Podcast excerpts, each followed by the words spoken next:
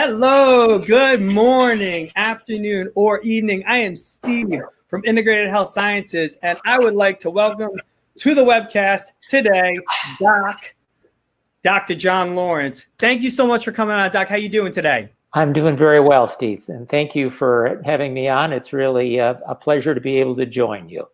It is a pleasure and an honor to have you in the house. I enjoy our conversations no matter where they are, no matter when they are. And it's really nice to get to have this conversation between you and I in front of people so that hopefully we can help them out. So I'm going to start with my story when it comes to Doc. And it starts like a lot of gym relationships start the casual smile and the wave that usually goes on for six to eight months, maybe before you finally get the courage to talk to the other person. Um, I would see Doc working out kind of like a beast for a long time and just always would be like, oh, that guy looks like he's got his together. And then I read through your shirt, which was a Doctors Without Borders shirt. And I had just come back from, I think, maybe my second or third medical mission in Ecuador. And it was something I just wanted to talk to you about. I asked you, hey, any affiliation with them? You were kind enough to humbly share that you were the former president, or maybe at that time you were even the president, but in a super cool way. And then we connected on that and then just always kind of enjoyed each other's company, developed into a little bit of a relationship as far as that was concerned. And it was always nice to just kind of have you to pick your brain about medical mission stuff or medical stuff or whatever it was. And and that's kind of how you came into my life up until the day we're kind of going to talk about. But tell us your story, Doc, and spare no detail. Yeah, well, thanks, um, Steve, for the, the bit of the introduction. And um, yeah, just uh, I think for um, you know a bit of an overview in that regard, I um, am uh, well, kind of going way back, native of the Midwest. Um, didn't anticipate that medicine was something that I was going to pursue as a career, and wound up uh, um, getting steered that direction by a little bit of serendipity, to be honest with you. Um, so it wasn't one of those things that was what I thought I wanted to do my whole life. Then um, was uh, uh, in medical school, fortunate enough to get support from the U.S. government and the U.S. Public Health Service in particular. So um, wound up to having a payback period that I was obliged to do, and so was in primary care, family practice, or general practice for five years, and worked out on the Navajo Indian Reservation. Um, then realized that surgery was actually what I wanted to do professionally. So went back to train in general surgery and then specifically pediatric surgery. Um, backing up again just a little bit, when I was in medical school, I got interest and then, um, you know, progressive exposure to international health or global health, and kind of that became kind of a sideline or a track that I wanted to be involved in. Anyway, finished up my training in in um, surgery, was working as an academic pediatric surgeon, and that was a time that I could then start doing little, um, you know, shorter overseas um, surgical trips, and uh, got kind of attached to that. And much as you've done work similar to that yourself, so understand that.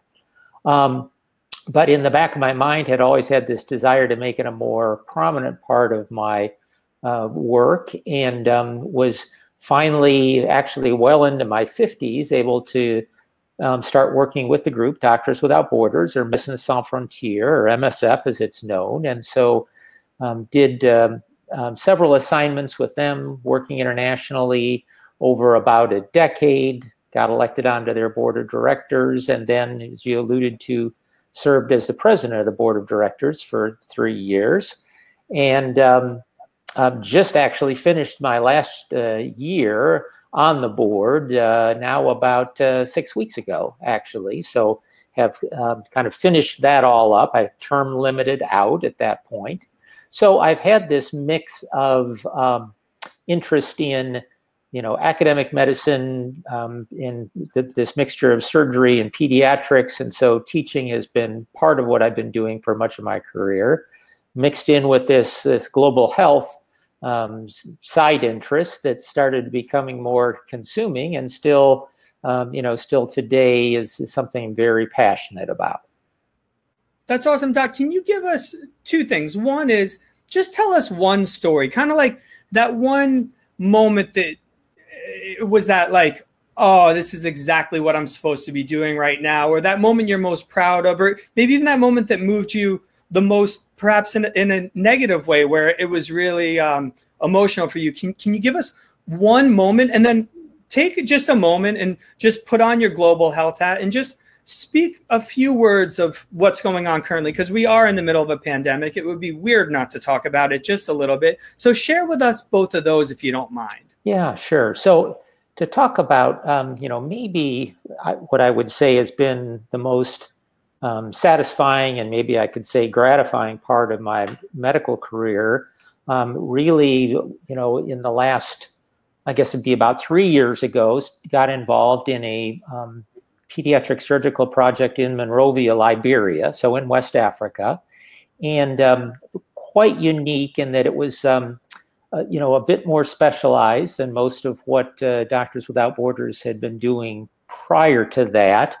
Um, but also, and I think in a very interesting and quite pertinent way, very much driven from a community-based or a ground-based um, interest and desire, meaning that people working in that project at an existing pediatric hospital had said, you know, we feel like we're doing pretty well with general pediatrics, but we're not doing as well when we have to refer patients with surgical conditions. And it was both surgical expertise and um, anesthesia, safe anesthesia care that were um, concerns there. So this is an ongoing project and one that I'm actually hoping I'll be able to get back to here and, uh, you know, depending on travel restrictions and all of that. Uh, uh, but hopefully get back to in the next you know four to eight months to um, kind of continue those efforts but a very um, you know i think i would say uh, rewarding in that um, this has been a, um, a, a project that's designed to empower the people of liberia so we're trying to train anesthetists and surgical personnel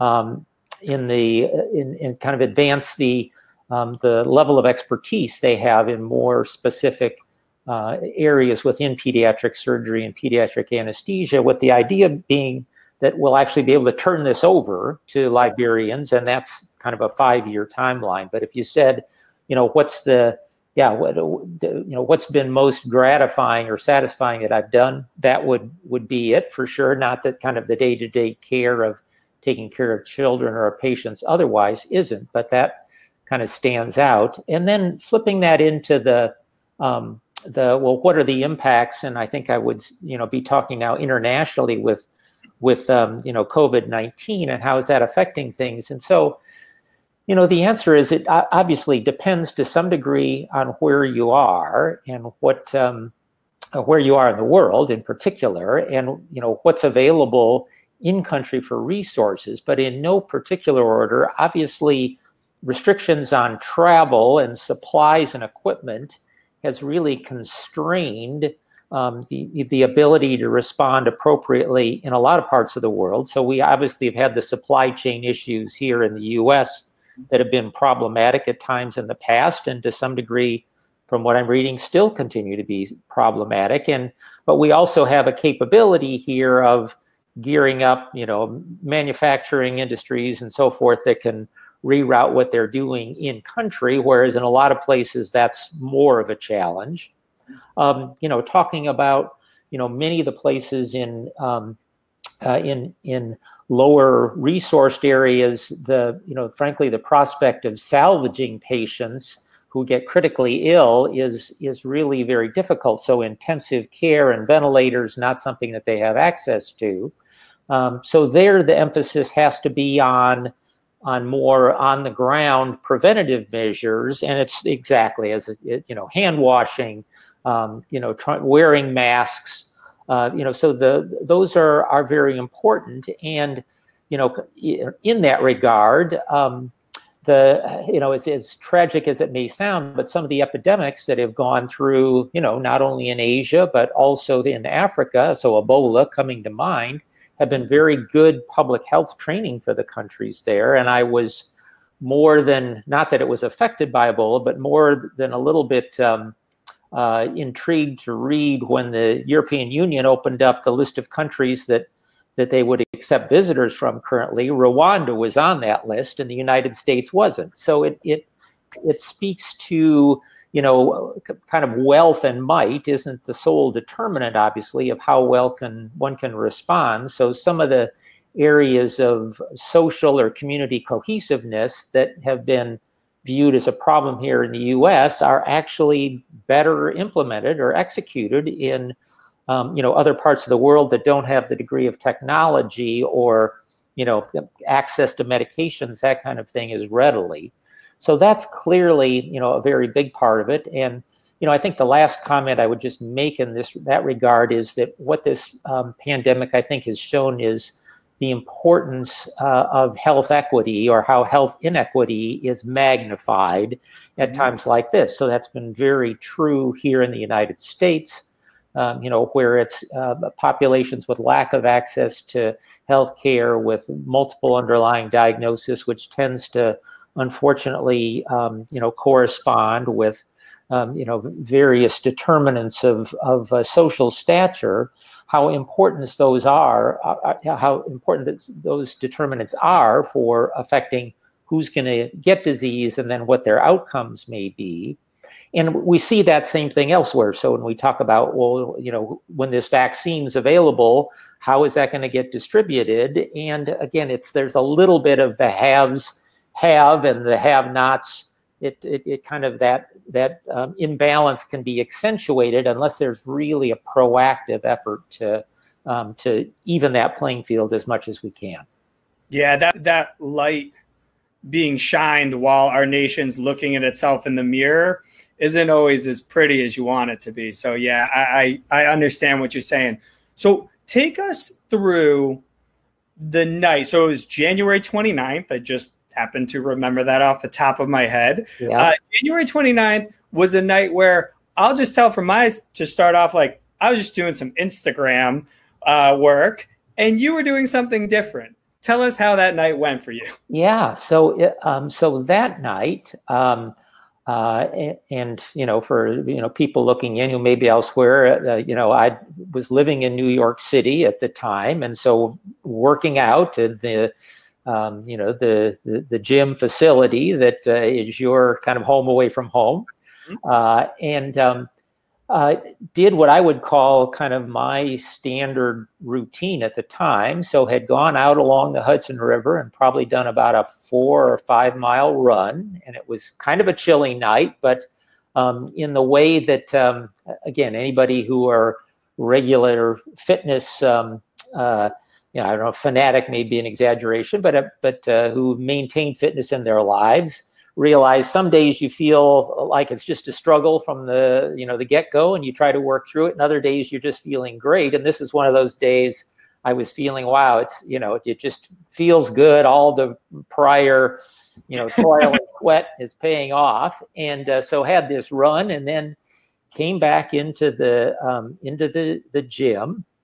And um, uh, was doing again what I would call was my then sort of follow up routine. So, really a mix, and without realizing that again, there's a lot of people with far more expertise on what's a good regimen or not a good regimen in that regard than I might have. But what I would say was my routine. So, a mix of, of some weights, um, some you know high intensity jumping rope, and um, uh, and then uh, kind of a more um, some stretches also thrown in there. So really a, a mixed bag of of um, of activities following that, and had probably been at it for about an hour and a half. So you know, in the way that uh, it's not all about duration, but um, you know, a fairly uh, longer workout compared to some that I may have had um, for sure in the past.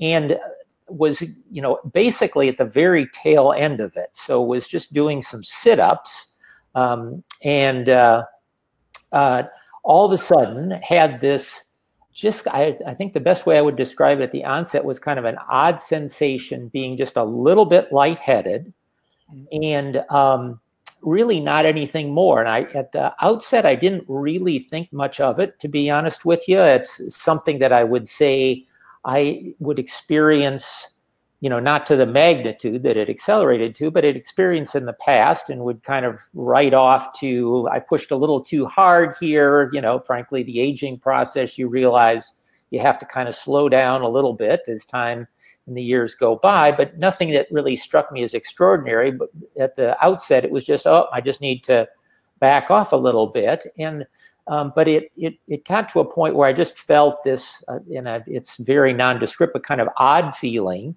and then almost had this, uh, and it's a, a hard to articulate, but I would say a little bit of vague feeling of of kind of this hollowness or almost cold feeling in my chest, um, but certainly not classic pain.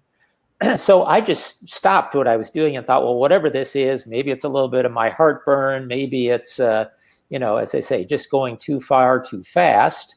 Um, and thought if I just rest, whatever this is is going to pass because I, you know, it it uh, um, it didn't concern me at the outset, and um, I kind of uh, sat and waited for about thirty seconds, and it just kept feeling a little bit strange, and so I got up from where I was and walked the kind of ten yards, or you know, if that is probably an accurate distance, uh, but uh, um, to to where your area, where, where you know the the um, the the the physical therapists kind of have their um, you know their clientele um, and uh, services delivered in the same gym, and um, walked in there having seen you there previously in the workout and knew well if whatever this is hasn't passed, at least I know somebody who I can kind of bounce off of. Uh, you know, what should I do? What do you think's going on? So I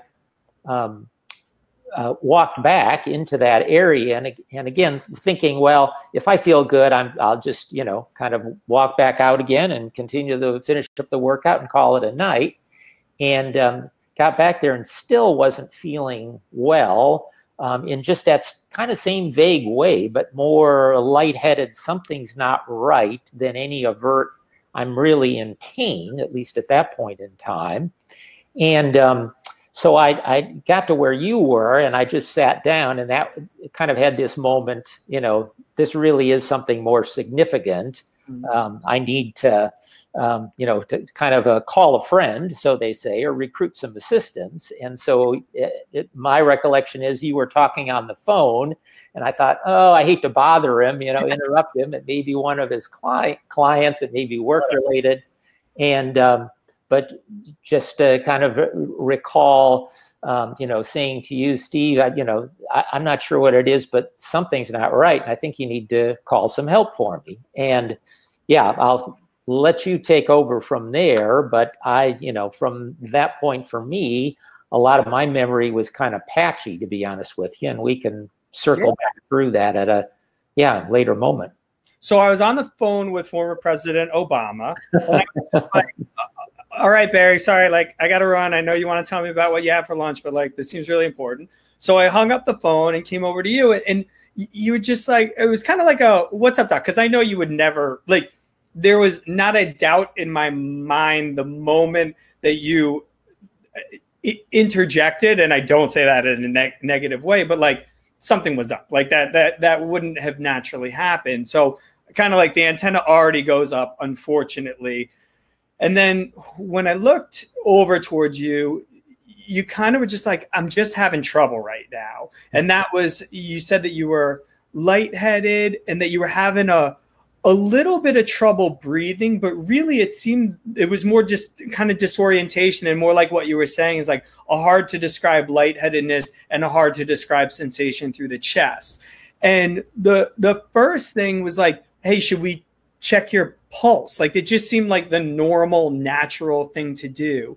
And I've checked a, a ton of people's pulses in similar situations. In a boxing gym, sometimes people just pass out. It, they've never done a class before. They come in and and it just happens. And they always have because they've been working out thudding pulses. And yours was the complete opposite. It was hard to find, but when I found it, I knew I was on it, and I knew that it wasn't pumping. I w- and I would say from someone who's never been in that scenario, I would say you're probably hitting at about 20 to 25 percent of how much I felt like I should be able to feel of that pulse hitting out at me. And that was, I think, quickly, if we hadn't already, that was very quickly then the like call 911. It was call 911, and it was unfortunately like that's when you started to articulate the the chest which thanks for kind of articulating that. I don't know if we would have gotten there as quickly as we did, but it is nice when you have someone who's a doctor to kind of guide you in these uncomfortable situations. But we had an AED that was at the gym, yay, Gotham.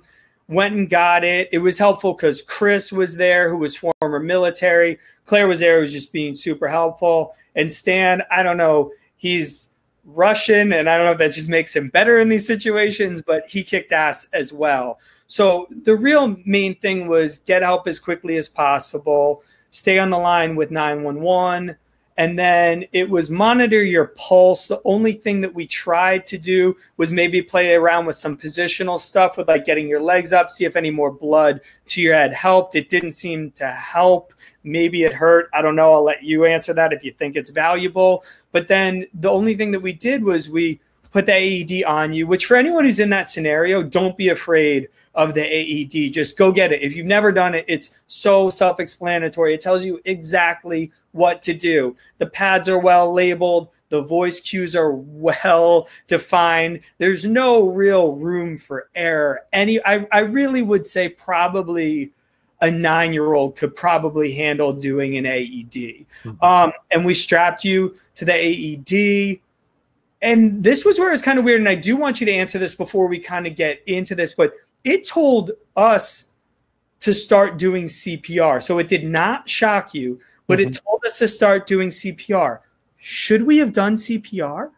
Like you were talking to me. So yeah, and I would say, you know, generally speaking, no. If somebody is able to communicate, that means that they've got a pulse and, you know, and again, that they're able to to breathe so, yeah. Um, uh, so yeah, I would say that that um, without trying to countermand the AED, because it's much as you were saying, it's really designed to to make things as simple as possible. And so, in that regard, it, it generally should be, um, you know, to follow the instructions. So I'm, I'm not sure I could explain why, you know, why it would have said that. Um, and just maybe to reiterate one other thing uh, you know, that you said about, you know, don't be afraid to use it. And I think the real key, especially for people in their workplace, is to know where it is. You know, it's kind of like the fire extinguisher in your home.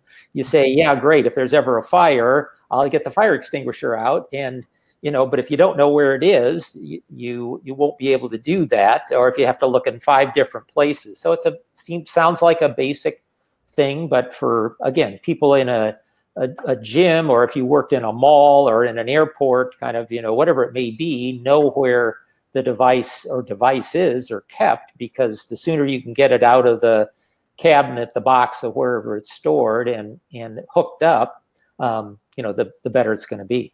Yeah, that's a great point. It's it isn't the don't be a, like not being afraid is really important using it, but yeah, probably the number one mistake that happens the most isn't either of those two. It's just not knowing where it is, or I hate to say it, not having one. Um, so yeah. encourage your office managers and anyone else.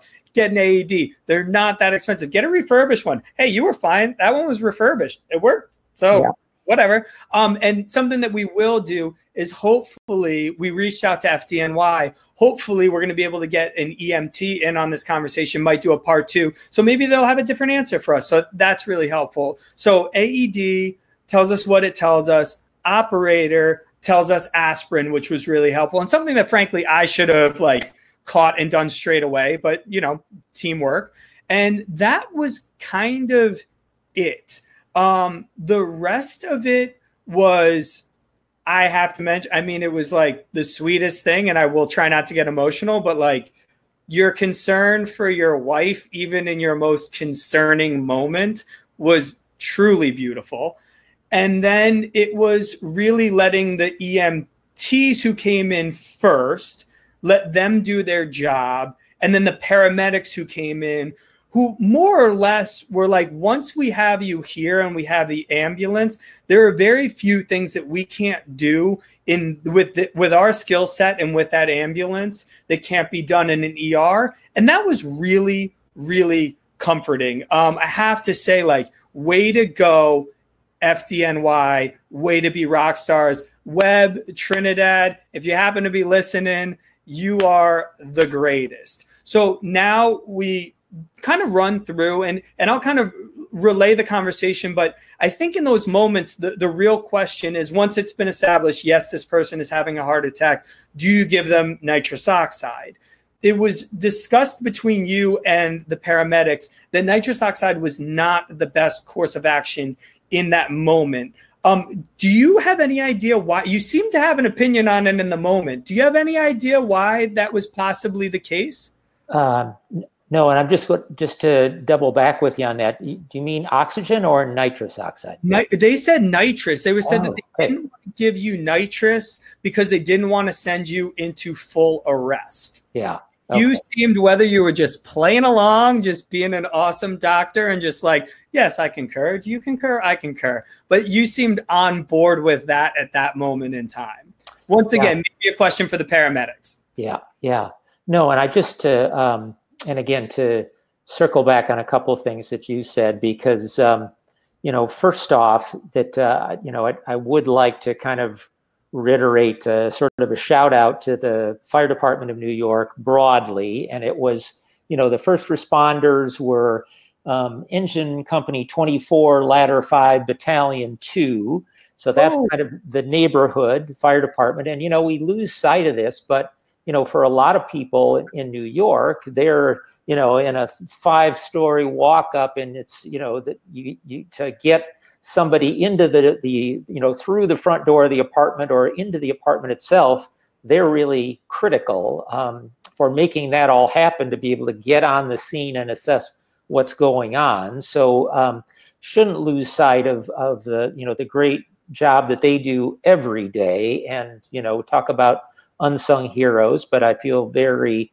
strongly that uh, you know so much of what they do is not fully appreciated. And then, yeah, to the um, the EMS Station Seven, which is uh, you know 23rd Street and 10th Avenue, and uh, it was um, Trinidad and Webb uh, that who were the paramedics that, that came specifically. But again, everybody there who um, you know, and we can touch on this a little bit later too about how fortunate I was in so many ways. But the fact that this was just pre-COVID, you know, they were there in a matter of minutes, and um, you know, I mean the the demands that the that those services have had collectively over the time when COVID nineteen was peaking in New York can't be uh, you know underestimated. And so again, very professional, lots of um, um, you know skill and expertise that they have. And so you know want to make sure that they you know that they get an appropriate acknowledgement uh, in, as well in that, those early phases. And for kind of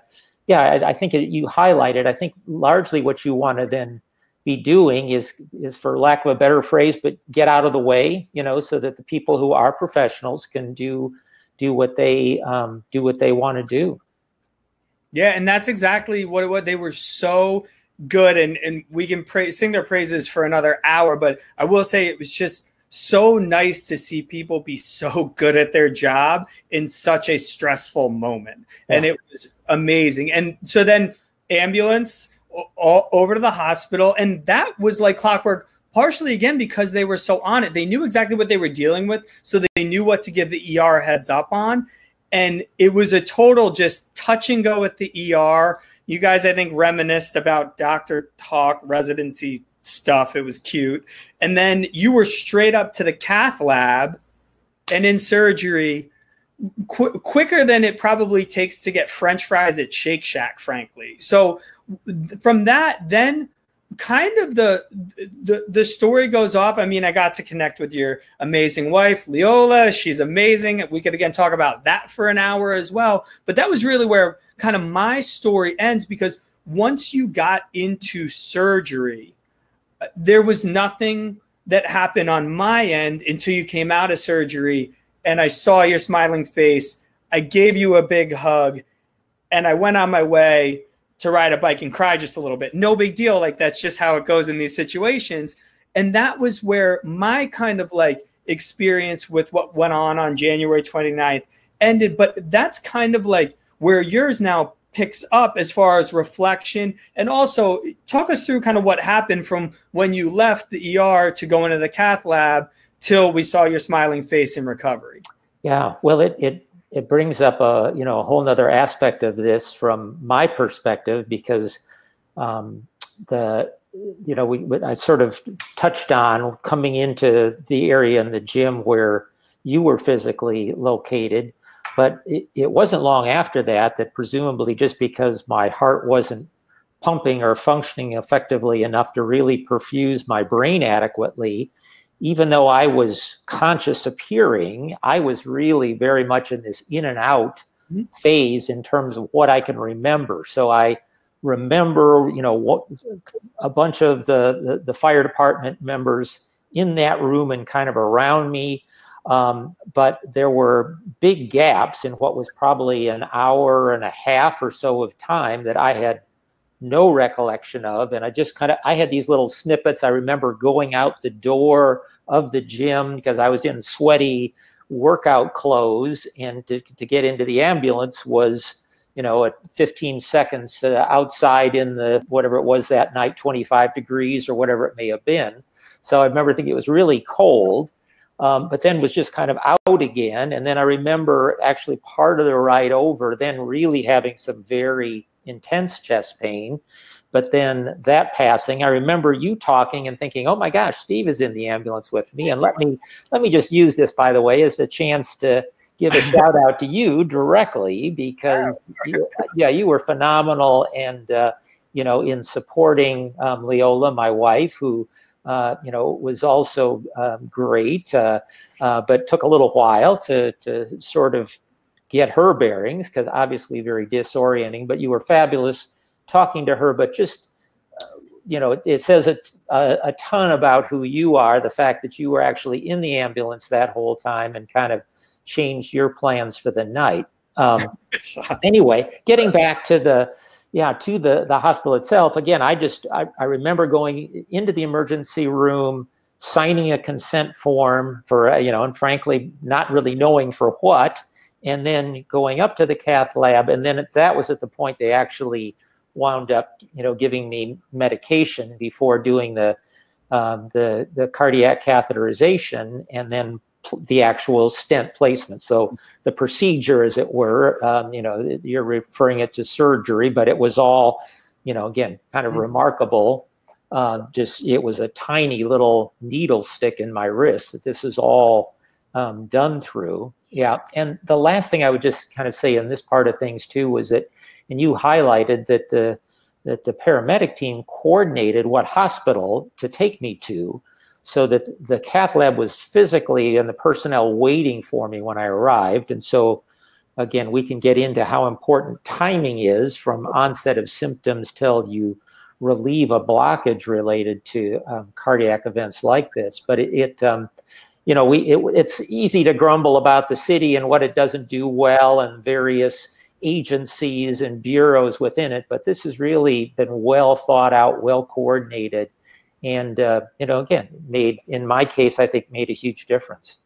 Yeah, and the, the ambulance ride, it, it was beautiful. So, and again, this is like just the moment to like share the humanity of it all. Like in the gym, it was uh, obviously like just text Leola, like just tell her I love her. And that's exactly kind of what should be like. Once you knew that she was taken care of, your focus switched to your kids, which was just like, so that was the ambulance conversation that you don't remember. Mm-hmm. It's just worth kind of letting you know that now. And then your daughter's a physician as well. She was really nice to have like phone a friend when the doctor came in. So really like, again, I know you touched on it that like circumstances really lined up pretty well for you. Like the in the moment like the micro circumstances like the fact that there wasn't traffic but the cath lab was open till 9 and like at 8:43 or something they got the call so they were still there. I talked them in the elevator after was like no no problem. Actually we weren't off for the day yet but it was 15 minutes later whatever.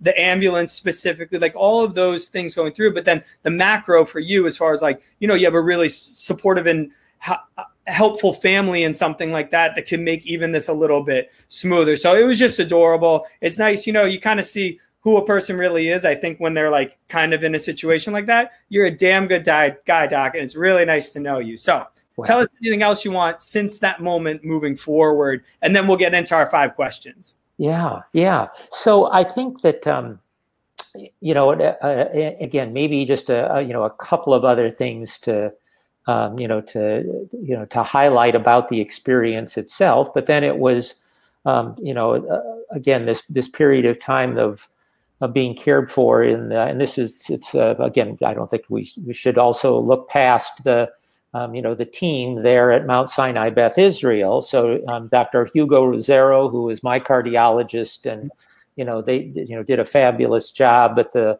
all of the the nursing staff, the support staff that that uh, you know made the the stay and the, the you know very um, you know beneficial for me as well as the cath lab team. So we again it's so easy to look past the expertise and skill that all these people have and um, um, and just as you talked about the you know the presence of them being there and availability. So you know being used to it from the provider side uh, you know sometimes it's kind of inconvenient but you know you obviously you can't control when emergencies are going to happen and so appreciate uh, all the, the, the care that was provided in that regard. But um, yeah, the rest of the the hospital stay, without getting into the real long timeline, um, you know, really then um, you know went. I think I would say pretty uneventfully overall. It was a, a matter of getting started on sort of standard medical therapy for almost anybody who's had a uh, who's had a heart attack, and um, just trying to get back on track. And in the way that, you know, talked about, um, you know, how I'd had just finished almost a three hour workout the following day, I, you know, could barely get up to go to the bathroom without feeling like I was exhausted. So, in the way that any of us can really be set back suddenly by um, health events, you know, that was very, you know, very humbling, to be honest with you. Um, but, uh, uh, you know, I think also speaks to the fact that, uh, you know, getting more into the discipline of what you do, injuries, even to people that are really fit, you have to look at from the long timeline. And that's been very much my approach since then, is not to say, let me next week be back to where I was. It's, you know, very much you've got to listen to your body, take the longer timeline, and, um, and, and then, you know, kind of follow the directions of people that are around you with expertise. And so, again, I think that the the role that you serve, and having had a couple of physical injuries myself in the past, um, you know, I think that the the rehabbing, if I can use that term, it's so critical if you've got the right person there to be guiding, leading, and uh, you know, and giving direction to what should be done. Yeah, of all the times that you're going to want to slow cook something, it's right now. Just take your time and be patient with it. And it is nice. I mean, heart mo- heart rate monitors are not expensive, and they do give very useful information because almost all of the science in the cardiopulmonary world is based off of heart rates. And you can do talk tests, you can do Borg rate of perceived exertion. Why not just go out and buy the chest strap? And just kind of use it as data. I'm not saying get obsessed with it, but we are luckily at a technological point where you don't have to be in a proper rehab facility to have that heart rate monitor. Just yeah. go out, splurge whenever. So that's pretty nice. Now, from from that day, you've been slow cooking your fitness back up. Is there anything that you learned along the process, um, kind of from that day till today, that that's made you feel um, any differently about what could have happened that day or things you could have done differently to lead up to it? And again, then we'll get into our five questions and kind of educate some people. Yeah. So, uh, you know, maybe just to articulate to start with what, you know, what I have been doing. So it, you know, for the first six weeks after the heart attack, it, uh, you know, literally was just kind of walking was the extent of, of exertion that I undertook. And, um, there was it wasn't that I was completely limited at that point, but that was um, you know the kind of the directions that I had and combined with all I felt comfortable doing until I really circled back and had a chance then to talk to my uh, my cardiologist about well what is feasible? And the, the next recommendation, then starting at that six week point, was to really just do, and you sort of touched on it earlier, but they they kind of used, um, you know, the ability to still carry on a conversation ought to generate the level of of of of, of pace that you go. And so you know, with circumstances being as they are, um, and not really having access to a, a you know a, a, gym, much as I guess there's not many people, unless you have it in your basement, that do these days. Um, so I really haven't been doing anything in the way of, of weight training, but um, but I've been able to um, start running again, and um, yeah, so to again backtrack a little bit, and we'll you know kind of get into this probably with the questions, but. Uh, you know, prior to this event, I had been contemplating running a marathon, had been getting up to running around 30 miles a week, and um, was really feeling about as fit as I had endurance wise for probably the better part of a decade anyway. And, you know, what I'm doing now as I've, you know, I've done some runs up to probably about six miles, maybe is the longest I've done since the heart attack. And I think what's really different though is just the pace. I, you know, mm-hmm. used to think of myself as kind of a 10, 10 minute mile pace, and now it's much more to sort of keep that um, ability to, to converse.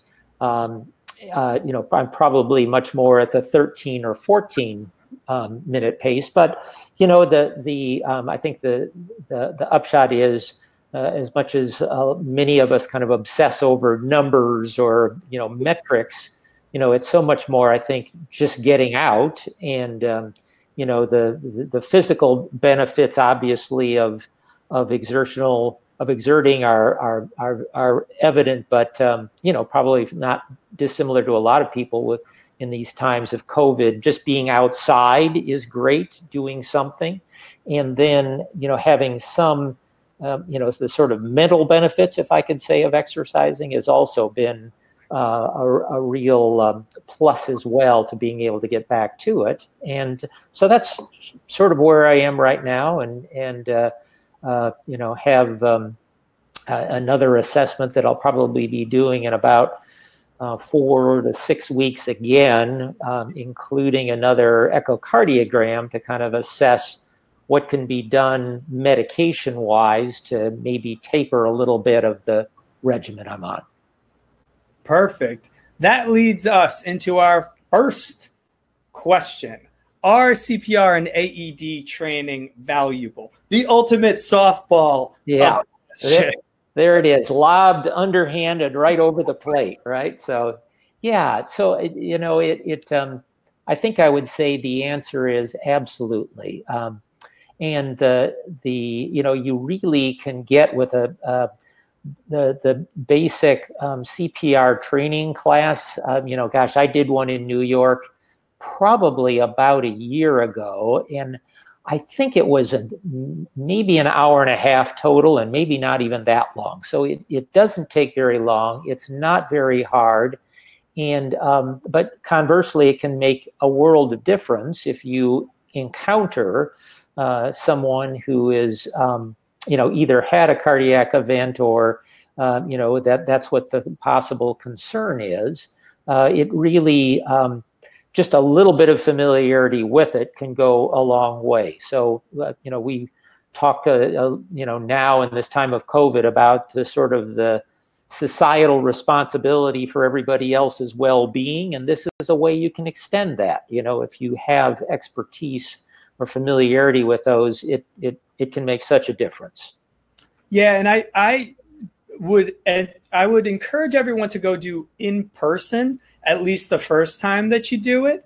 Then there are some online ones if you don't necessarily need to feel the amount of pressure and use the dummy.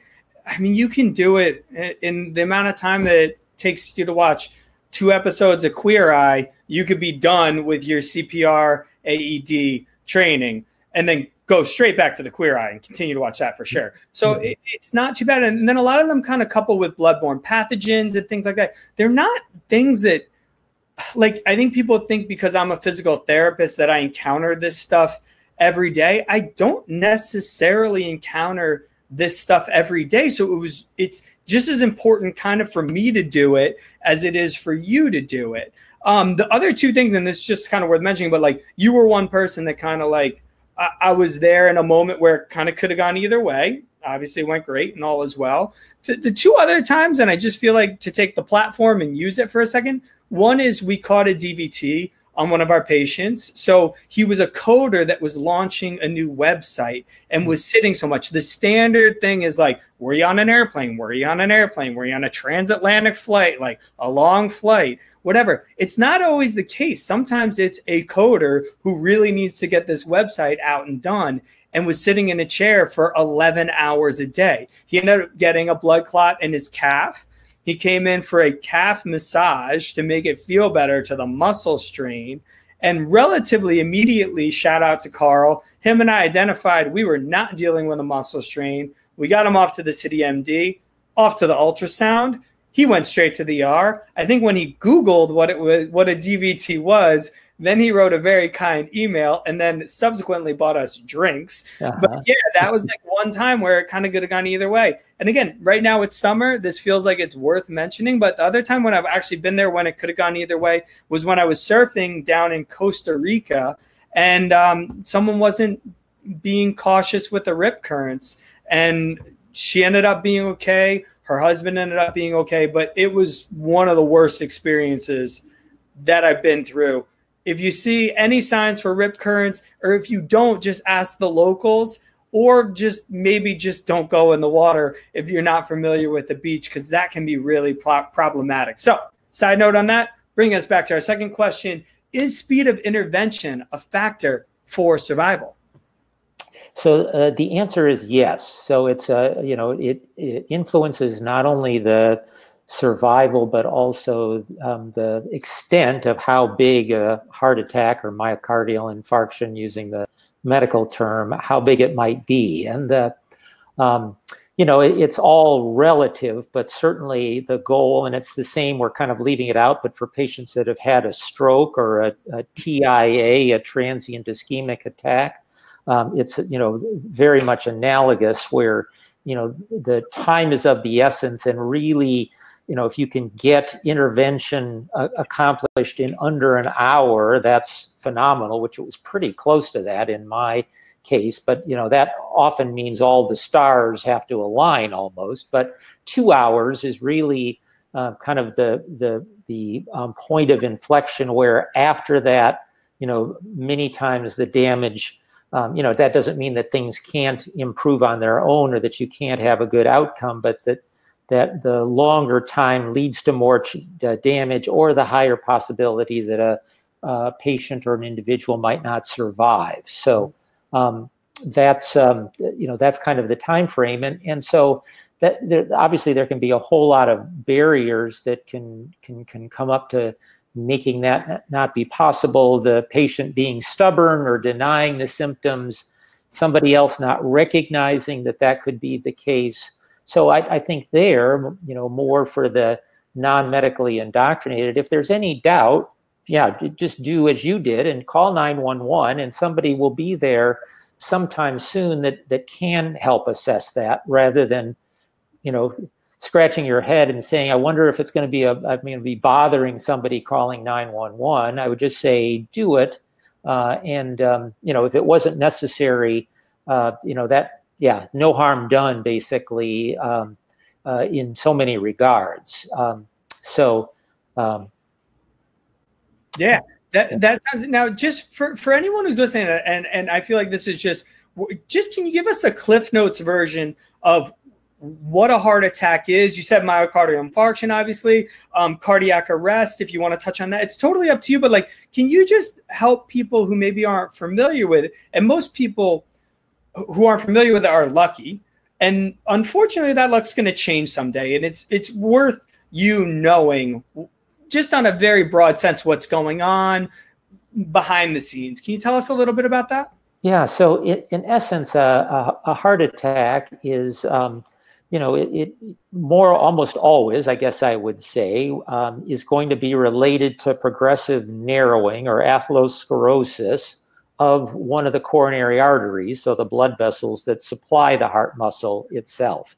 And so there's probably kind of, you know, two variants of it, I might say. But the, um, you know, the the main ones being that there's been a progressive narrowing, and so one day it's gotten to kind of a critical point where now the blood supply is inadequate, and that may be in response to some stress, working out in the gym or shoveling snow or something like that, where the heart's trying to get enough oxygen to do the job that you've imposed on it. And there's now, it's gotten to a critical point where there's just not enough there to do that.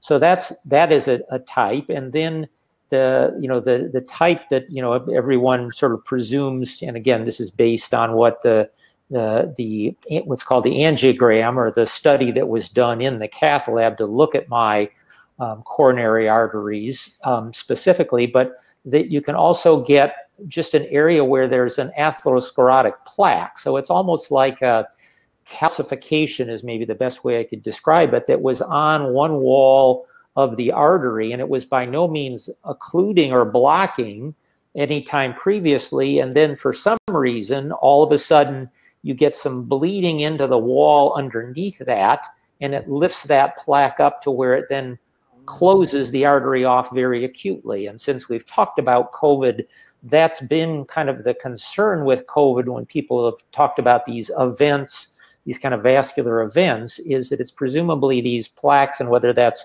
causing strokes because of the arteries going up to the brain or in the heart itself, that's presumably more what is triggered um, with the, this bigger inflammatory process. So Okay, fair. All right. Thank you for thank you for that information. That was uh, honestly, you just told me a lot of things that I did not recall from physical therapy school. I appreciate the free information. So, what should you do by start before starting an exercise regimen? Yeah, so you know, so there, I think, um, and at the at the risk of this sounding like uh, you know a paid political announcement for the American Medical Association, but I I think that you know, uh, again, everybody's at a different point, and if you're you know 18 years of age you probably don't have to be as worried as if you're you know somebody at my age at 66 um, but, but i think it's it very much ought to be um, you know if you're really embarking on something that's either completely new or you know at a level and i kind of talked about as an example saying i think i'm you know my new year's resolution i'm going to run a marathon this year. You know before you kind of take that on, it probably makes sense to get in and, and see, um, you know, your healthcare provider, whoever that may be, physician, physician's assistant, nurse practitioner, but somebody who can then do a, a, a general assessment to kind of screen you for, um, you know, what sorts of risk factors you might have, what symptoms you might have that you might not recognize or appreciate that could be cardiac related, and um, and kind of work out an appropriate plan then for um, you know uh, uh, assessing all that. So things like family history, you know, make a big difference. And so if you know if you say uh, you know six of my relatives died of heart attacks before they were 50, you really have to have a titer of concern that's much higher than if no one in the family that you're aware of has ever had problems in that regard people who are former smokers. And again, a great thing to, you know, stop smoking if for a whole variety of reasons, but, you know, in particular related to heart disease, somebody who may have smoked for, you know, 10 or 15 years when they were between 20 and 40, and then all of a sudden at age 50 has, you know, hadn't smoked in 10 years, but, you know, damage may have been done in those years that cumulatively then can lead to increased risk. Um, you know, then clearly symptoms if you, you know, you, you get shorter breath, if you have chest pain and, and, you know, I think the other thing to underscore here is that symptoms of a heart attack can be extremely variable. The adage, um, you know, when I was a medical student was any pain from the, the, you know, the chin to the knees could be a heart attack almost. And so it can be abdominal, it can be chest, it can be in the shoulder, towards the back, going up the neck. Um, you know, all, all those are possibilities. And many times people attribute it to something else. It's indigestion. You know, I heard B say it's heartburn. Mm-hmm. Uh, you know, when I had my event, but you know, there are a lot of other common things that can cause pains that are confusing or potentially um, confusing in that regard. So I think it's always um, you know good to be thinking about that, and then you know maybe it, you know one of the thing to be aware of, and this is both from a patient standpoint and a provider standpoint, but we have kind of this image of the standard patient, you know, who's prone to a heart attack, who's you know an overweight smoker, um, and but you know sort of thrown in there might also be um, um, males, and you know women also are very you know prone to to heart disease, often not appreciated, and so uh, again, I think it's just kind of a good thing for. Um, people who are advising or working with um, individuals who are thinking about gearing up their training to, you know, not sort of think, well, you know, women are immune from heart disease. In fact, they're often, it's, they're not, studies have shown that their complaints or symptoms often aren't taken seriously when they are having cardiac disease. So, sort of bearing that in mind from the standpoint of, of um, you know, what needs to be considered. Yeah, and if and I, and I know you're not a cardiologist, but maybe you would have some input on this. How would you coach your GP to give you the best the the best um, version of themselves when they're trying to clear you for an exercise regimen. I, I, am not putting down physicians at all, but I, I think sometimes there can be very different experiences where a physician could maybe not even, or maybe like listen to your carotid pulse uh, through there to all the way through maybe looking at your c-reactive protein levels. I, I know that there's a lot of different things your cholesterol triglycerides.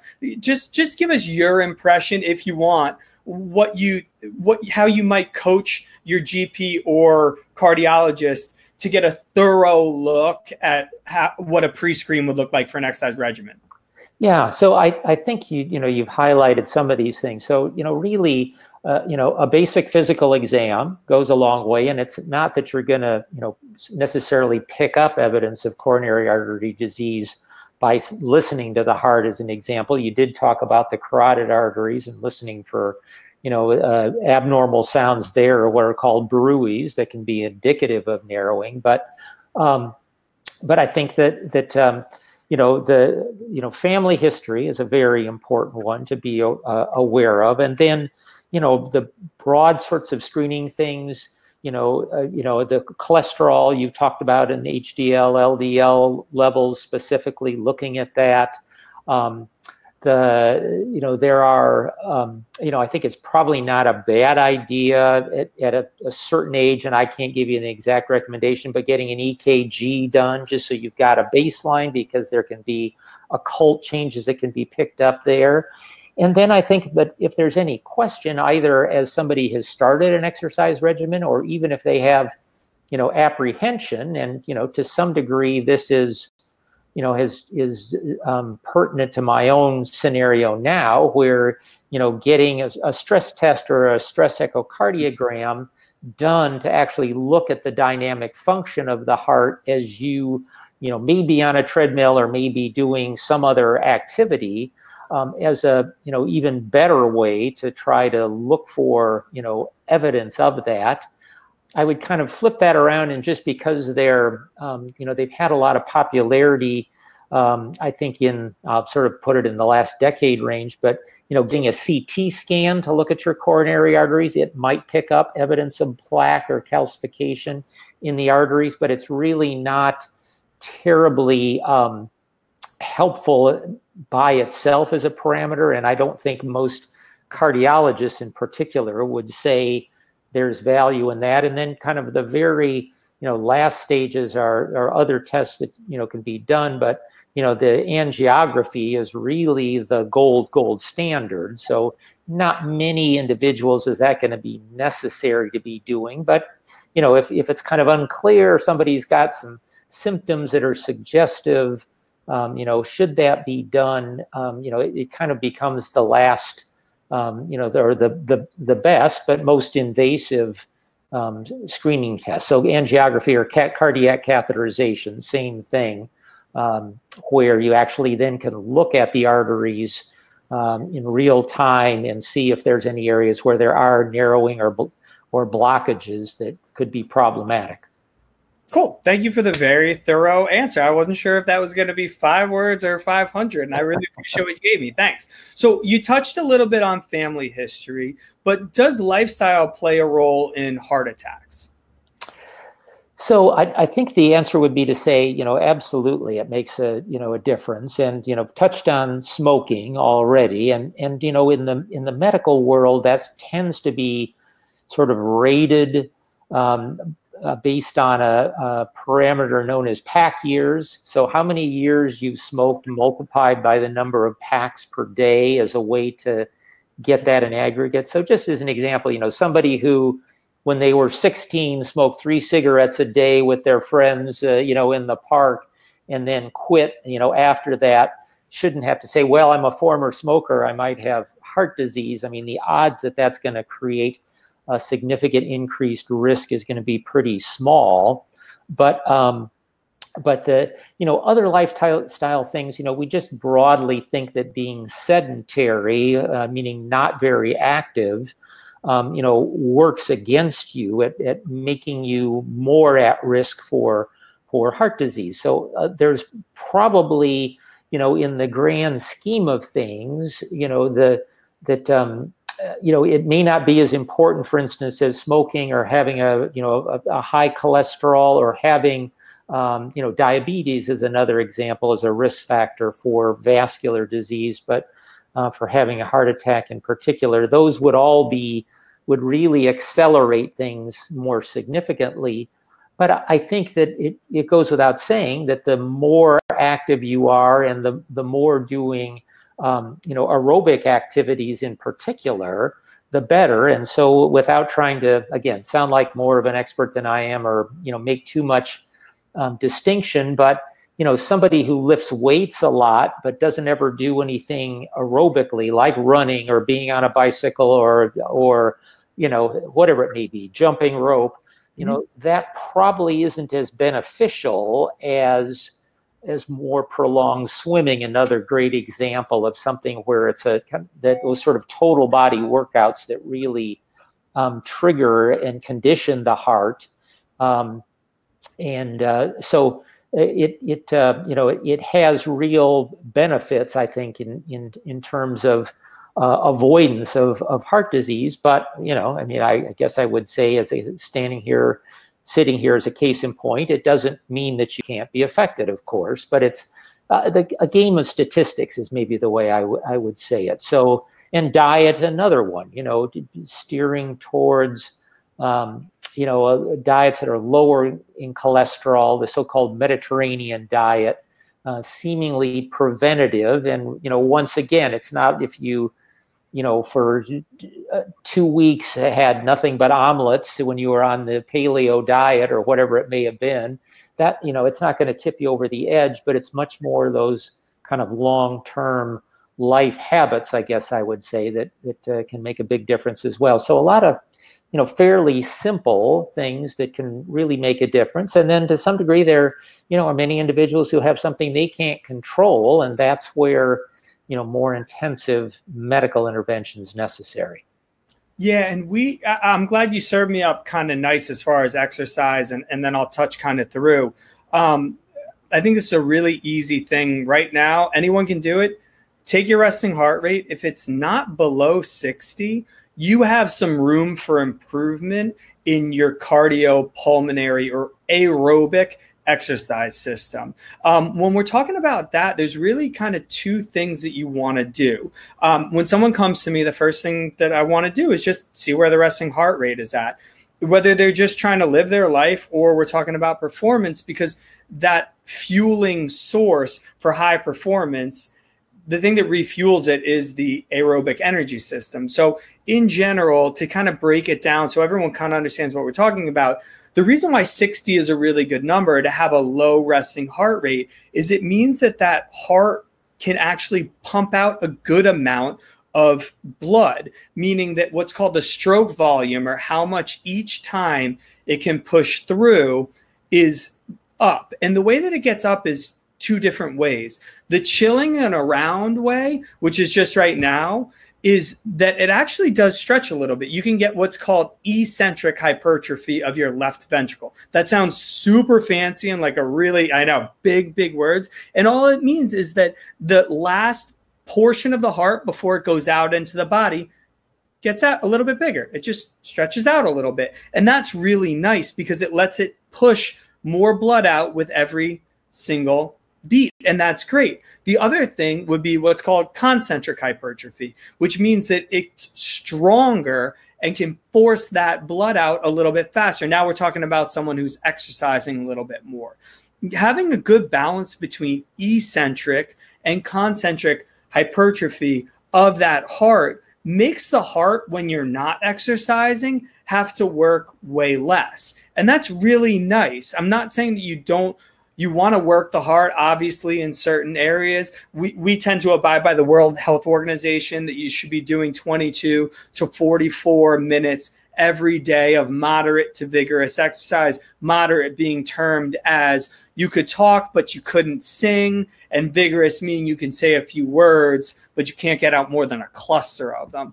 Those are nice guidelines. And I think people lose this. And if you listen to all of our webcasts, you probably are like, shut up, Steve. We've heard you say this a hundred times, but just simply walking around doesn't tick those boxes. If you can sing while you're doing it, it doesn't give you one minute of moderate exercise. So that's just something to look at. So as far as that is, then the other thing as far as lifestyle, and, and I think you, you spoke well, in general, we walk people through an elimination diet process to find what their body really likes to try and get their inflammation as low as possible. Um, there is, and correct me if I'm wrong, but an inflammatory component. And I know that you're okay with this kind of because you talked about the COVID inflammatory component of it, but there is an inflammatory quotient to atherosclerosis or that narrowing of the arteries. So, finding out what your body is upset about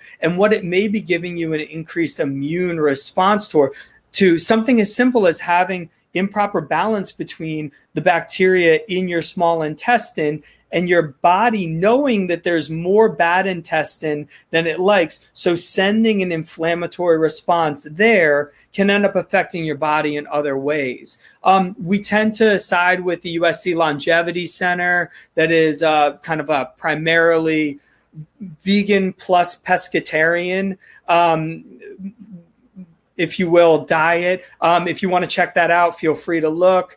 Um, it's not too different from the Blue Zone diet. Some people claim that the Blue Zone has a little bit bias. I followed Walter Longo's work for a while. He's the USC Longevity Center head. I followed his work since I was actually in college because my physiology professor followed his work. I don't get a sense of bias on that guy, but again, do your homework, check it out and see whatever you think. But yeah, it is nice to like almost find out what your body really likes, get your inflammatory quotient as low as possible, and then we can start talking about diet. So that's it. And I really like that.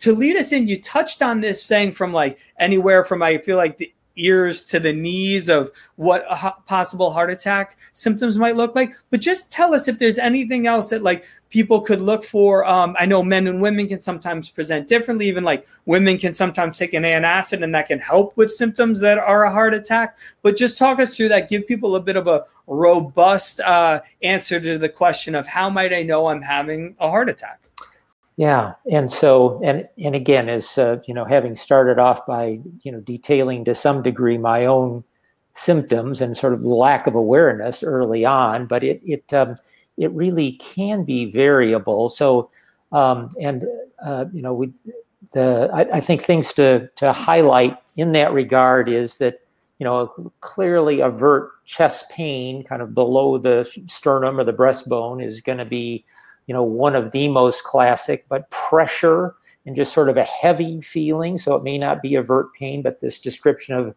it feels like something sitting on my chest. Mm-hmm. Um, uh, another I- example of that, then, you know, sort of shortness of breath or feeling lightheaded as, you know, evidence of not, the latter one not perfusing the, the brain, the former being the heart just not pumping out, you know, adequate um, adequate blood to kind of keep things from from backing up into the lungs. so there's it, it's really a, a, variety of things, and it can be more abdominally based.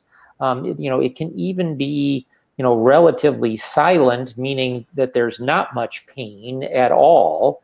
And so it's it um, you know is there a you know a, a sort of a, a classic pattern? And the answer is you know when you see patients in an emergency room you uh, you know to you know do what's called a rule out MI or to exclude somebody from having had a, a heart attack. You know, there's this whole spectrum of symptoms that may uh, allow you to be included in that. Um, so and you know and and the more risk factors that somebody has, the more attentive you ought to be. So you know that everything from age things we talked about presence of diabetes, smoking history, high cholesterol, family history they're all kind of an additive um, to be thinking about that should make you more suspicious. So it's, you know, talking about that, you know, the emergency room setting, it's a pretty wide group of patients that will get included in that rule out MI category.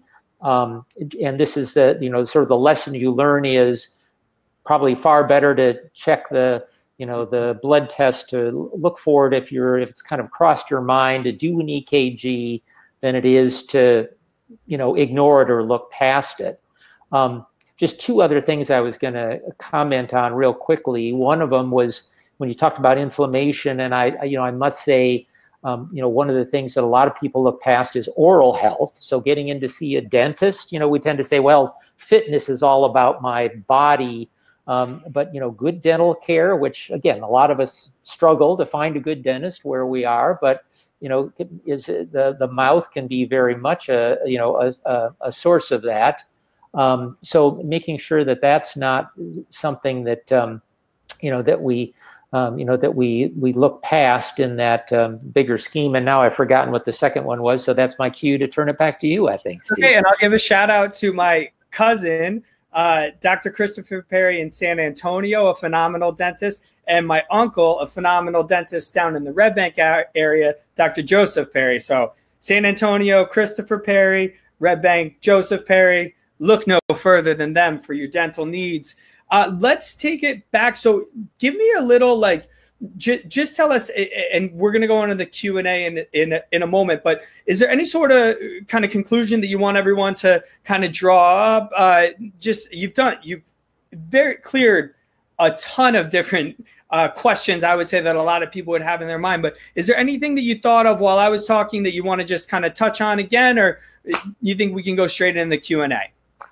I yeah, I was just going to say I'm not sure that there's. Um, there's a whole lot that, that comes to mind, to be honest with you, that we, I mean, I think we've really done a, a, a pretty thorough job of, um, you know, dissecting through all of this, to be honest with you. So, um, so yeah, I, nothing that comes to mind, but I, you know, won't hesitate to interject as we're, yeah, getting into some questions that, uh, something else that, uh, that may be lingering from the, from previously.